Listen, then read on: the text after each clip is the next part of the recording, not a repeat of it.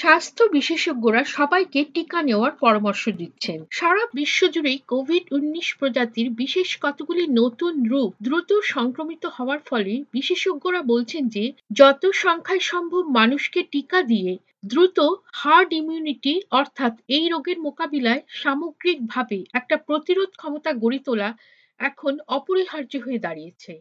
Hard immunity তখনই অর্জন করা যায় যখন কোনো জনসংখ্যার পর্যাপ্ত শতাংশ ভ্যাকসিন বা পূর্ববর্তী সংক্রমণের মাধ্যমে ভাইরাসের বিরুদ্ধে এক প্রতিরোধ ক্ষমতা গড়ে তুলতে সক্ষম হয়, এবং যারা ভ্যাকসিন নেননি এরকম ব্যক্তিদেরও সংক্রমণের সম্ভাবনা অনেক কমে যায়। এ বিষয়ে ভয়েস অফ আমেরিকার সংবাদদাতা মারিয়ামা ডায়ালো তার এই প্রতিবেদনে যুক্তরাষ্ট্র এবং অন্যান্য দেশে যে সমস্ত ভ্যাকসিনগুলি প্রয়োগ করা হচ্ছে সেগুলি নিয়ে আলোচনা করেছেন। যুক্তরাষ্ট্রে তিনটি ভ্যাকসিন ব্যবহার করা হচ্ছে, ফাইজার, বায়োএনটেক, মডার্না, এবং সাম্প্রতিক সংযোজন জনসন এবং জনসনের একটি ডোজের ভ্যাকসিন। স্বাস্থ্য বিশেষজ্ঞরা বলছেন যে প্রত্যেকটি কঠোরভাবে পরীক্ষা নিরীক্ষা করা হয়েছে, কিন্তু এই ভ্যাকসিনগুলি প্রয়োগের ক্ষেত্রে কিছু পার্থক্য রয়েছে এবং কোনটা কতটা কার্যকরী তা সম্পর্কেও কিন্তু কিছু বিতর্ক রয়েছে। বিশ্ব স্বাস্থ্য নীতি কেন্দ্রের অন্তর্ভুক্ত Center for Strategic and International Studies থেকে জে স্টিফেন মরিসন বলেন, It gets very confusing because the J and J which comes in at sixty-six percent, people go, well that's sixty-six percent, whereas Pfizer, Moderna are each ninety-five percent. Well, shouldn't I go with Moderna or Pfizer then? এটি খুব বিভ্রান্তিকর হয়ে পড়ে, কারণ Johnson এবং জনসনের টিকা ছেষট্টি শতাংশ কার্যকর বলা হচ্ছে, যেখানে অপর দুটি টিকা অর্থাৎ ফাইজার এবং মডার্না পঁচানব্বই শতাংশ কার্যকর।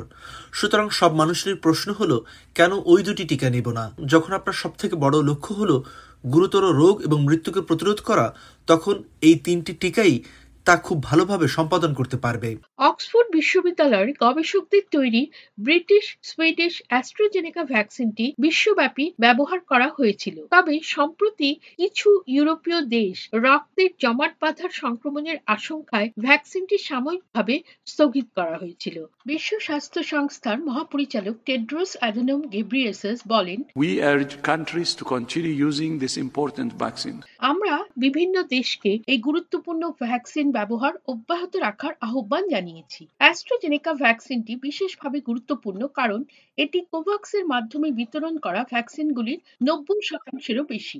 কোভ্যাক্স হল বিশ্ব স্বাস্থ্য সংস্থার নেতৃত্বাধীন বিশ্বব্যাপী একটি উদ্যোগ যা ভ্যাকসিনগুলির সুষম বিতরণ নিশ্চিত করতে সহায়তা করে, বিশেষত নিম্ন আয়ের দেশগুলিতে। সাধারণত এই প্রকল্পে অন্তর্ভুক্ত রয়েছে বিভিন্ন ধরনের ভ্যাকসিন, কিছু কিছু পুরনো প্রযুক্তিগুলি দিয়ে তৈরি করা, তবে মেসেঞ্জার আরএনএ অর্থাৎ এমআরএনএ এর মতো নতুন পদ্ধতিগুলির উপর নির্ভর করে ফাইজার এবং মডার্নার মতো ভ্যাকসিনও কিন্তু এই প্রকল্পের অন্তর্ভুক্ত রয়েছে। Johns Hopkins Bloomberg School of Public Health থেকে জনস্বাস্থ্য বিশেষজ্ঞ উইলিয়াম জে মোস বলেন, The messenger R N A and the adenovirus vector vaccines work a little differently. Messenger RNA এবং অ্যাডেনোভাইরাস ভ্যাকসিনগুলো কিছুটা আলাদাভাবে কাজ করে। পুরো ভাইরাসটির জন্য একটি প্রোটিন ইনজেকশন দেওয়ার পরিবর্তে মূলত আমরা জেনেটিক উপাদান শরীরের অভ্যন্তরে ইনজেকশনের সাহায্যে ঢুকিয়ে দিচ্ছি, যাতে আমাদের নিজস্ব কোষগুলো স্পাইক প্রোটিন তৈরি করতে পারে এবং তারপরে এই ভাইরাসের বিরুদ্ধে প্রতিরোধ ক্ষমতা গড়ে তুলতে সক্ষম হয়। জনস্বাস্থ্য বিশেষজ্ঞ উইলিয়াম জে মোস বলেন, যদিও প্রত্যেকটি ভ্যাকসিনেরই গুরুত্বপূর্ণ ভূমিকা রয়েছে, তবে এটা খুবই জরুরি যে তারা যেন সম্পূর্ণ তথ্য সংগ্রহের প্রক্রিয়াগুলো পালন করে।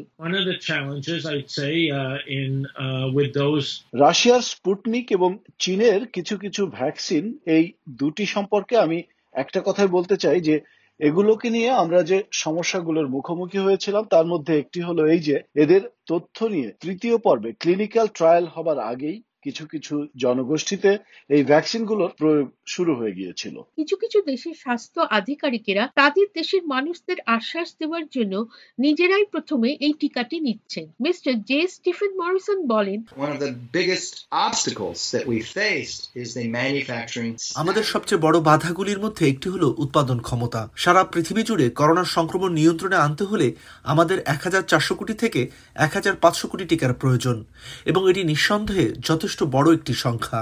স্বাস্থ্য বিশেষজ্ঞরা বলছেন যে বিশ্বব্যাপী মহামারীর এই সমস্যা মোকাবিলায় ভ্যাকসিনের একটি পোর্টফোলিও রাখা অর্থাৎ নানা ধরনের ভ্যাকসিনের জোগাড় রাখাটা কিন্তু খুবই ভালো একটি সিদ্ধান্ত।